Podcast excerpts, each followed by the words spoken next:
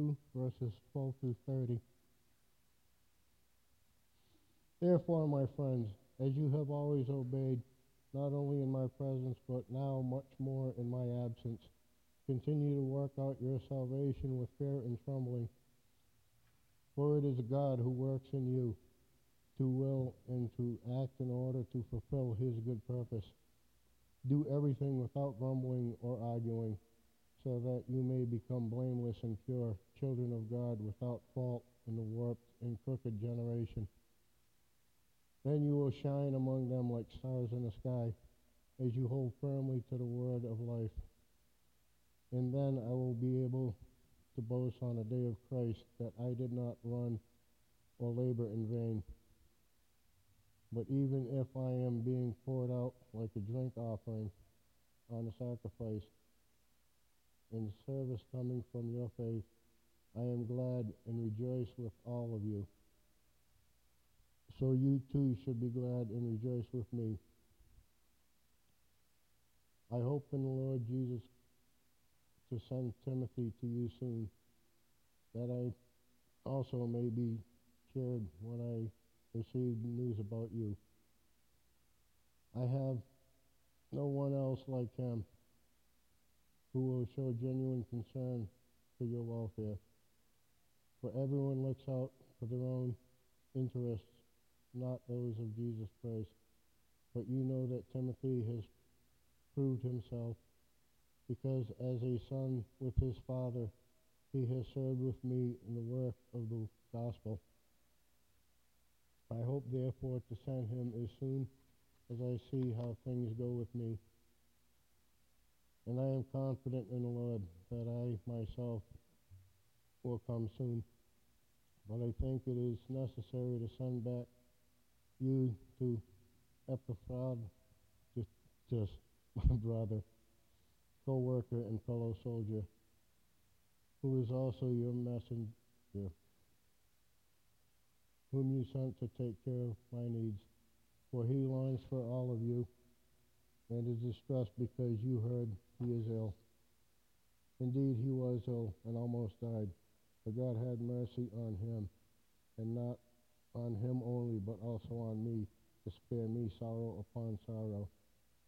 Therefore, I am all the more eager to send him, so that when you see him again, you may be glad, and I may have less anxiety. So then, welcome him in the Lord with great joy, and honor people like him, because he almost died for the work of Christ.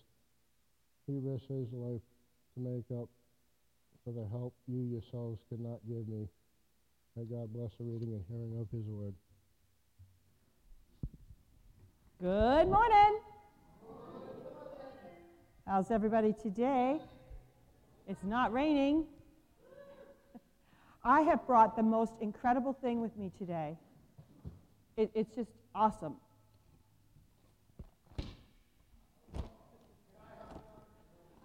You know, I, I should have brought enough for everybody, but it was just so incredible that I, I, I couldn't, I could only just bring the one.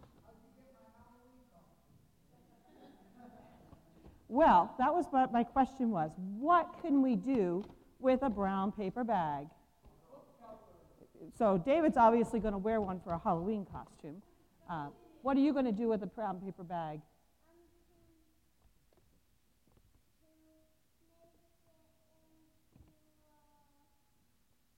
A what?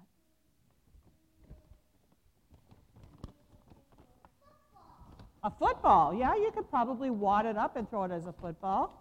In Sunday school, we've done some things with slightly smaller ones. We made what? A puppet,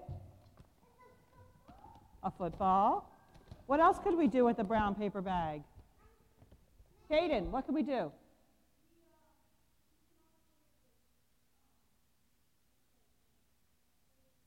A puppet? Yep, a puppet. What else can we do with it? Bring home the groceries in it.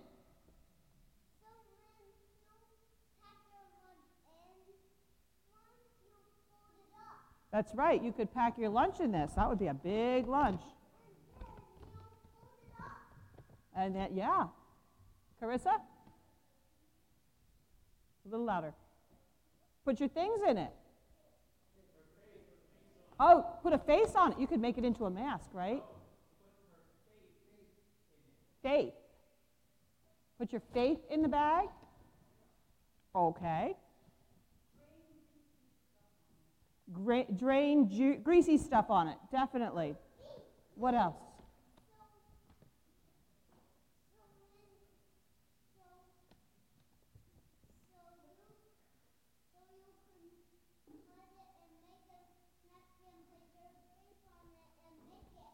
Right. You could cut it up and make it into a mask or other things. When I was in school, or a ghost mask, when I was in school, we took these and made book covers out of them. Yep. Yep. um, and I know sometimes when you're cooking, um, you do? Ah, he breads chicken in it, puts all the stuff, shakes it up. What else?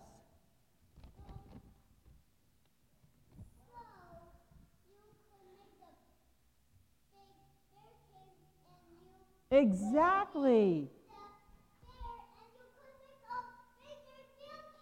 A big bear cave. At school, they're learning about hibernation, and they use bags to make caves. So you could make a cave.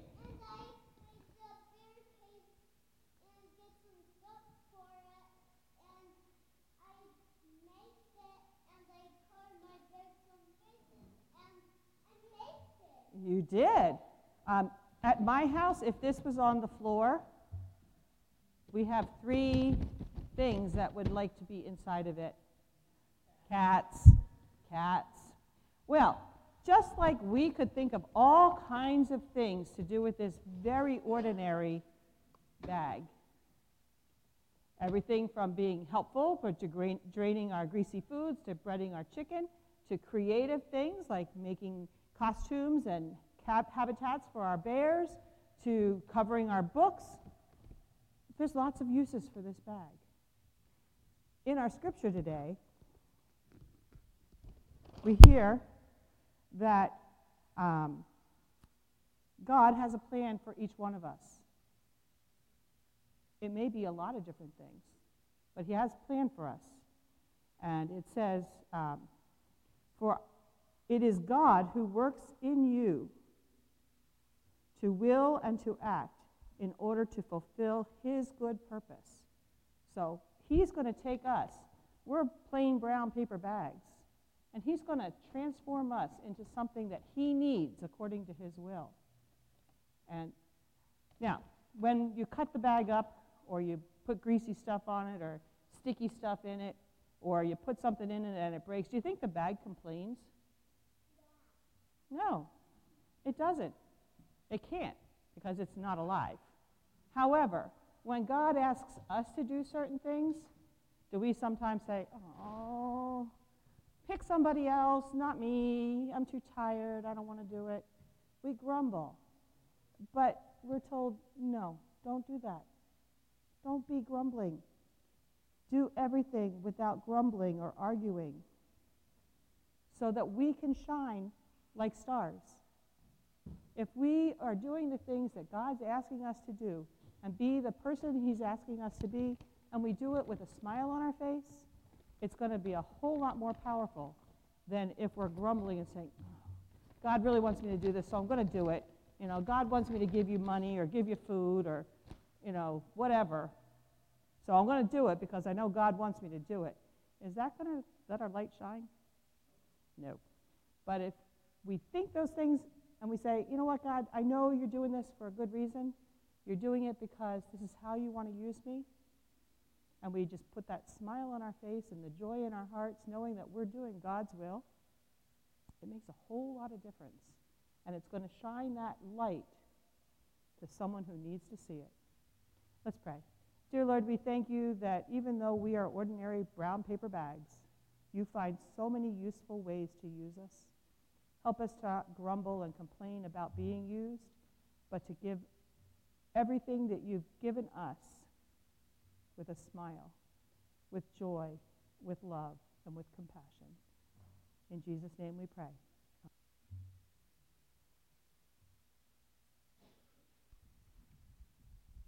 I never really paid attention to the lyrics of that song before. It's beautiful. Let's pray. Jesus, we are yearning for the day of your returning. Until then, Lord, we pray that you will help us to um, continue to focus on you and to become more like you so that we can shine in this dark world in your name. Amen.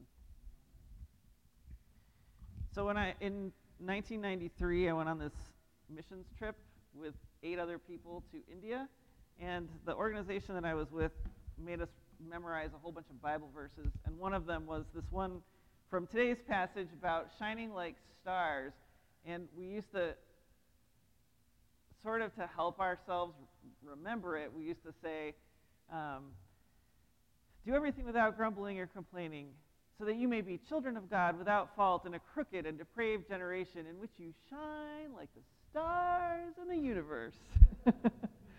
um, and so I still, even though the new NIV translation doesn't word it quite that way, that's still what goes through my head every time I read that, that passage. Shine like the stars in the universe. Um, but I actually love that verse, and it has, as you can tell, stuck with me. Um, this week, as I was preparing, I was thinking about stars. When we talk about people as stars, we're not usually thinking about shining like the stars in the universe. So, um, what is a star in our in our society, in our the way that we talk about things, our slang? what does it mean to be a star? Famous. What's that? Yeah, like, yeah, usually a star is an entertainer. Um, they're somebody famous, um, currently popular. Okay, yes. Yeah, it doesn't, it's not necessarily a long term status, is it? Um, what are the things that contribute to someone's becoming a star? How do you become a star? YouTube. YouTube, right. You stand out among other people. How do you do that? You get noticed. Yes. It could be good notice, it could be bad notice. Go ahead, Ron you have to be different from the rest, or you have to at least seem like you are. There's something that's a little bit distinct about you. Um, when, when you think about stars, um,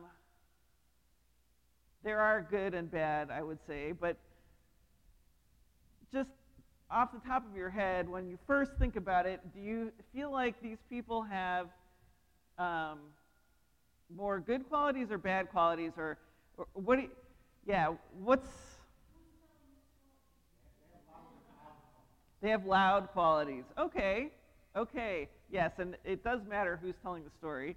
Um, yeah true especially today i think even in churches um, we might not use the word stars but there are certainly celebrity pastors right and some of them um, are famous for good reasons, and others are famous for what seem like good reasons, and then it turns out that maybe they're not quite the godly people that we were hoping.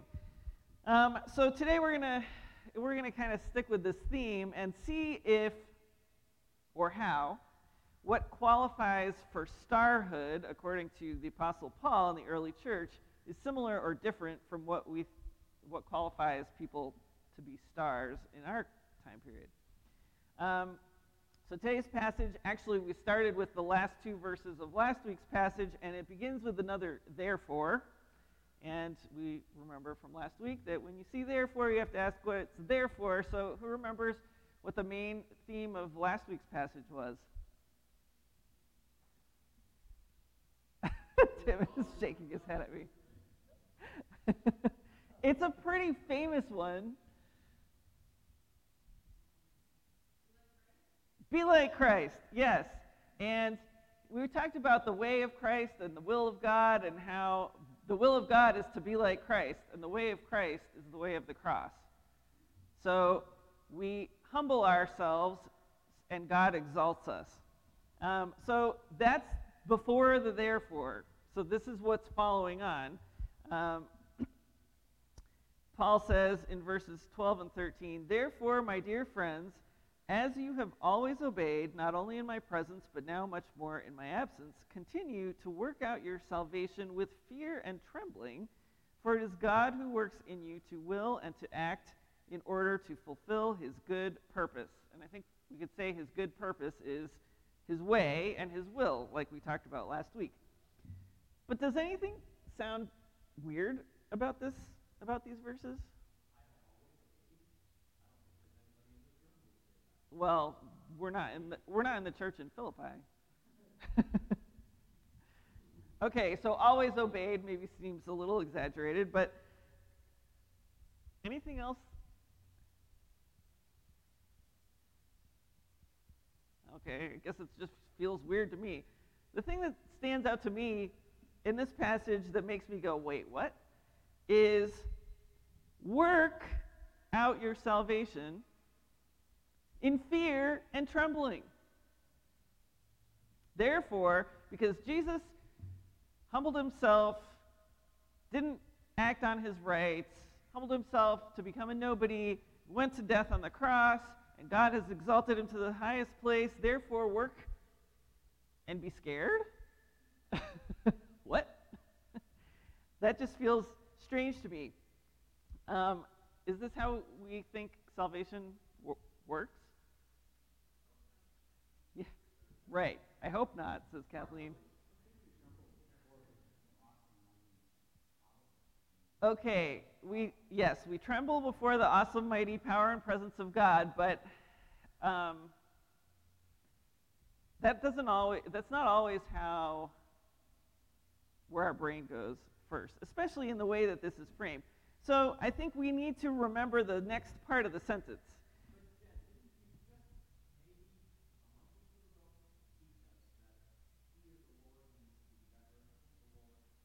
Yes. Am I done?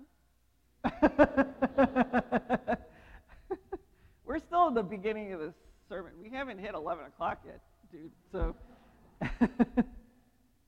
okay, work out your salvation with fear and trembling. We don't see salvation working quite like this. There is the reverence and awe with the fear and trembling.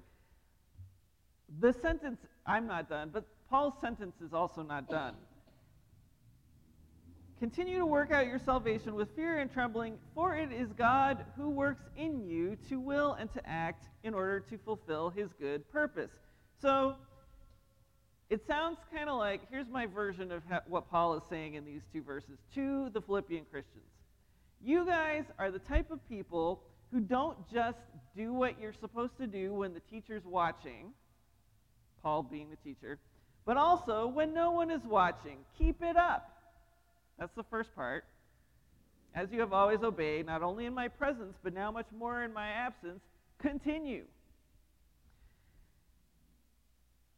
And then continue to work out your salvation. He's not saying work for your salvation. He's saying live like you're saved. You, ha- you are saved. Keep acting like it, it doesn't just come naturally. It is actually work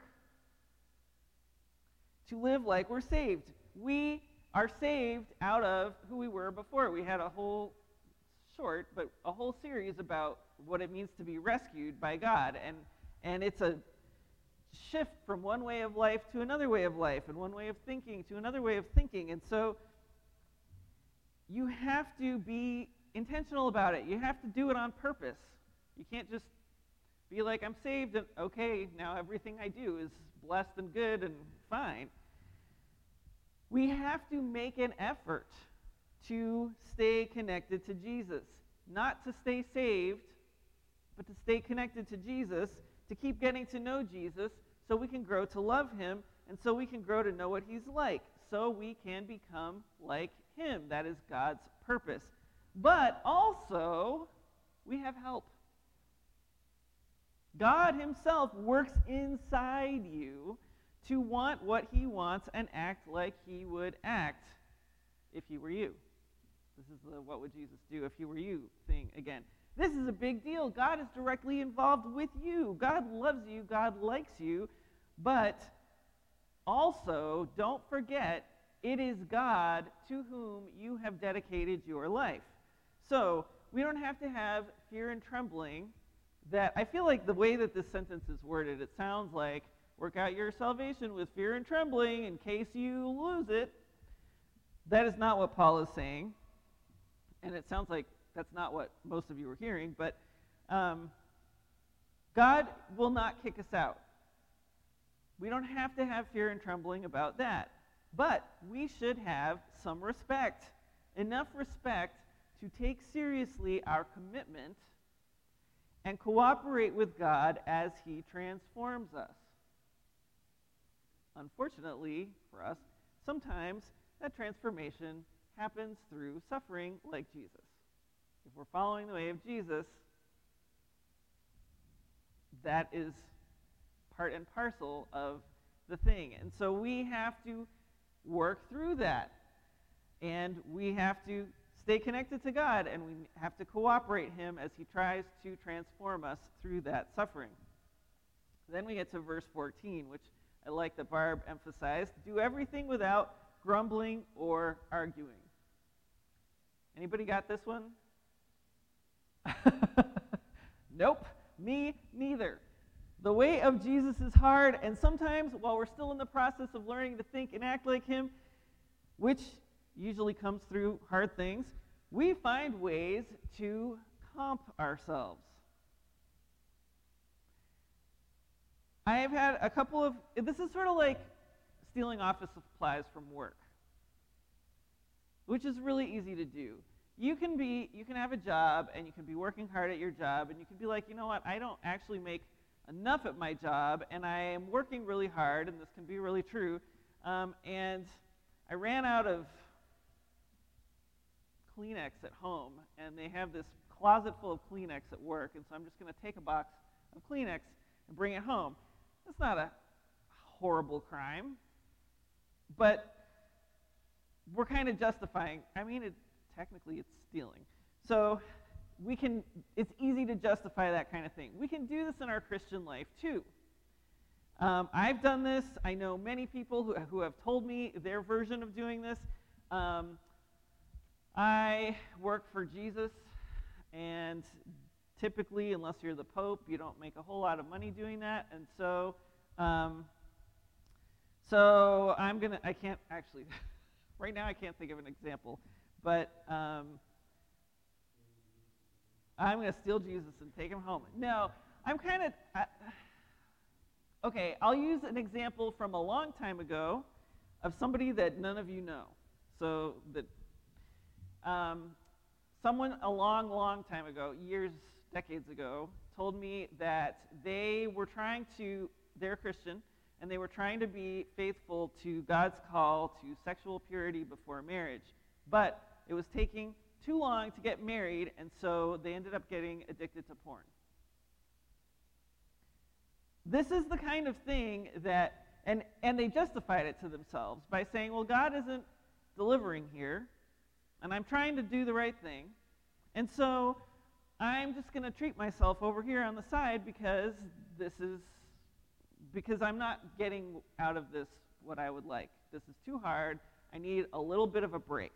And this is the kind of thing that any Christian with any addiction can justify. We can justify all of our addictions by doing that kind of thinking. But um,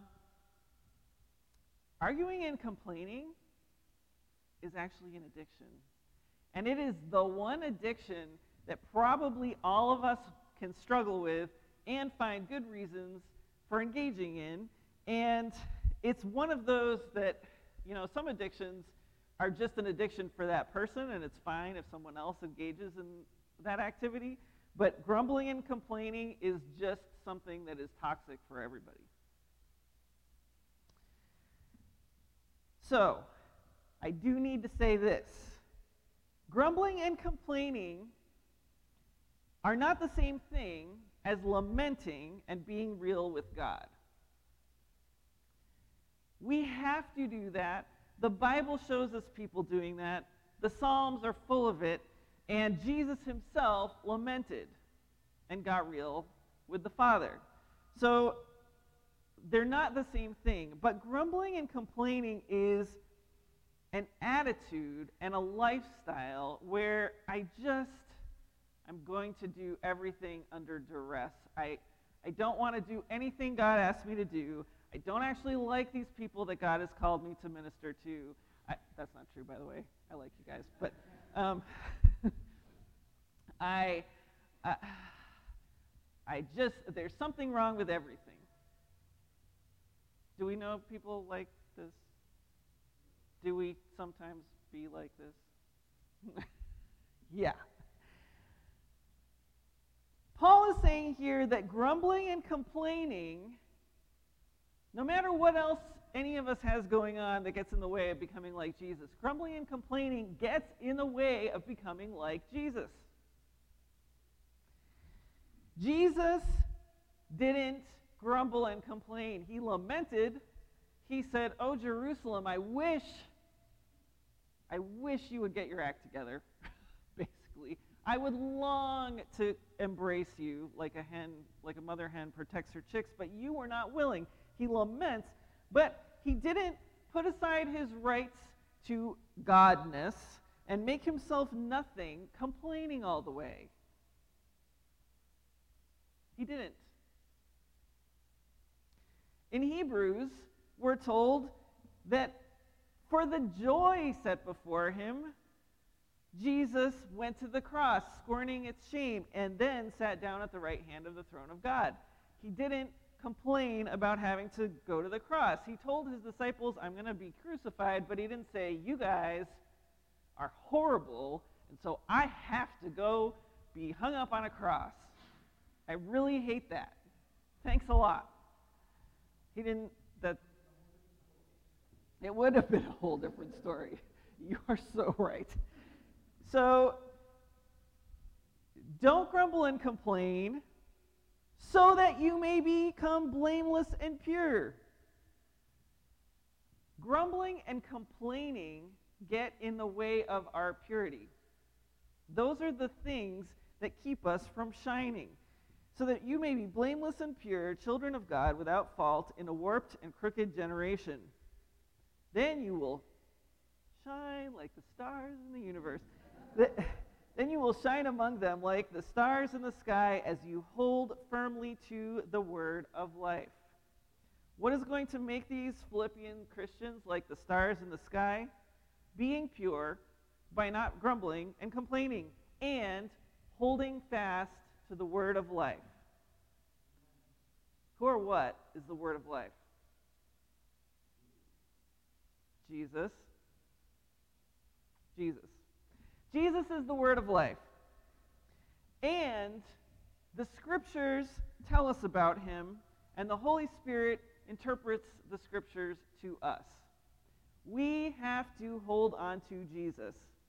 And we need that New Testament Christians didn't have the whole Bible in the form that we have it, but we have it. So we can continue to hold to the word of life, who's Jesus, by continuing to look for him and interact with him as we read the scriptures.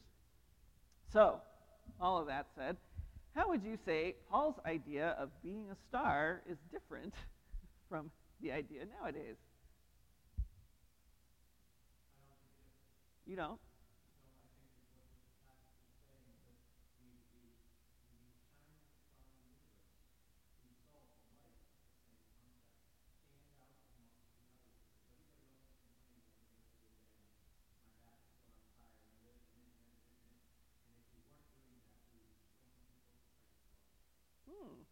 I like it. Okay. So I'll try to abbreviate this.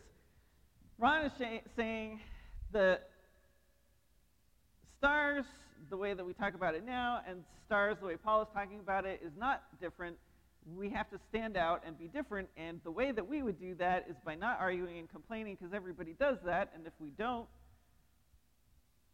we will shine the love and the light of Christ. And I think that's true, but I also think that stars in this day and age that we call stars usually complain a lot. They are often very entitled. They are what we sometimes this term is used um, not complementarily. Uh, divas. That's a female word, but there are plenty of male divas out there. Um, I am so important. You need to cater to me. You got to do everything, and I'm going to be famous. Paul's version of stars, I think, is less about being famous and more about shining. Our present day entertainer stars want all the focus on them. But Paul is talking about shining purely with the light of Jesus, not grumbling and complaining, not being all about ourselves, not trying to get all the attention, but shine so the attention is on Jesus, and we are lighting up the world. So then Paul gives some examples of some actual stars that he knows, some people who he considers stars. He, first of all, he kind of hints that he's one. In verse 16, the second half, he says, Then if, they, if these Philippian Christians are shining pure and blameless and shining like stars in the universe, then I will be able to boast on the day of Christ that I did not run or labor in vain.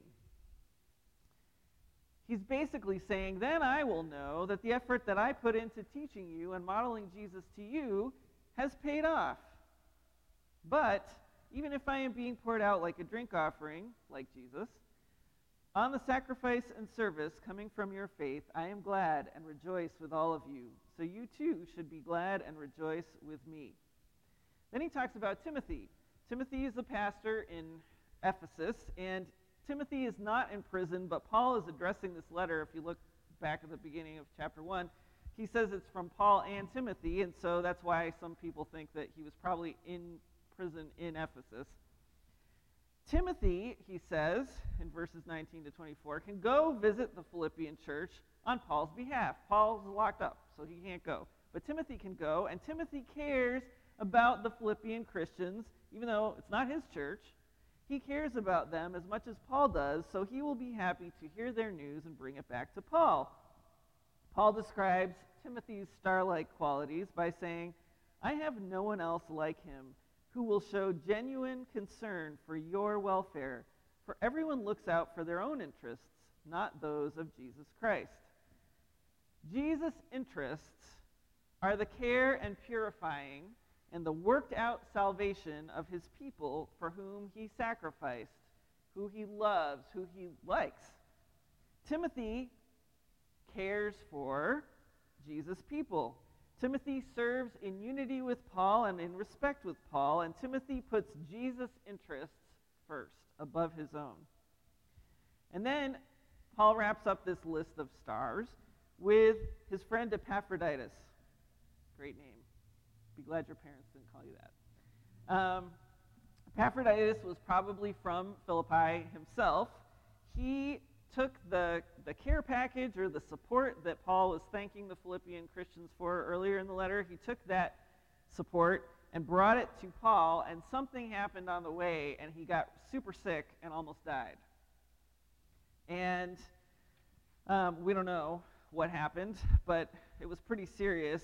So Paul is Paul realizes that the Philippians know about this and they're concerned, and so Paul is rejoicing that Epaphroditus has been healed, but he says, I'm going to send him back home. Par- probably partly because Paul wants this church family to care for their Christian brother after his illness, but also Epaphroditus is carrying the letter, this one that we're reading. Verses 28 to 30. Therefore, I am all the more eager to send him so that when you see him again, you may be glad, and I may have less anxiety. So then, welcome him in the Lord with great joy, and honor people like him, because he almost died for the work of Christ. He risked his life to make up for the help you yourselves could not give me. He went the whole church couldn't go, the other Philippians were still at home, and Epaphroditus, in the name of Jesus, for their sake and for Paul's sake, brought the care back and forth between Paul and this church. So he also set aside his own interests on their behalf, on behalf of the people of God. So, stars in our world. Um, if you like, if you watch the show American Idol, which, by the way, does anyone have a problem with that title? um, those the people. The only way that you can really, I mean, you have to have some talent, but the only way you can really get up in these uh, contexts are you have to be self-centered. You have to be self-important. You have to put yourself forward and and celebrities in our time have so so many of them have failed relationships and you notice the ones that don't you know a whole lot less about their personal lives to begin with failed relationships discontent people in churches in celebrities in churches there are scandals people lose their faith there's sexual abuse there, eh, i mean it's it's crazy Christian stars that Paul is talking about shine in the night sky. As things get darker in our world, we shine brighter. Not so that we can be famous, but so Jesus can be. So, as Paul is encouraging us, let's get rid of what dims our light. The main thing is focusing on ourselves, but also discontent, grumbling, arguing, poor communication. Let's focus on Jesus, the one that we are trying to make famous, and his character. And let God build his character in us. God works in us to make us shine so that we will and act according to his good purpose. Jesus himself and his way is our focus and love for each other, and as the opportunity arises, in some ways laying down our lives for each other, shows each other that we are beloved and each other is beloved by God. And we can aim for good communication by God's Spirit. We can aim for contentedness in the situation we're in with God. We can wait on God's timing and cooperate with God to change us so that we shine like the stars in the universe for the glory of God. Amen. Lord, thank you for your light. We ask that you will continue to purify us, that we will cooperate with you, that we will work out our salvation with fear and trembling in the sense that we are trusting you to work in us, to will and to act your good purpose. Amen.